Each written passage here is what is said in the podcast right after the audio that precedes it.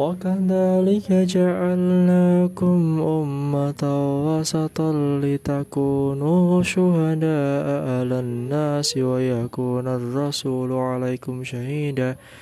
وما جعلنا القبلة التي كنت عليها إلا لنعلم من يتبع الرسول ممن ينقلب على عقبيه.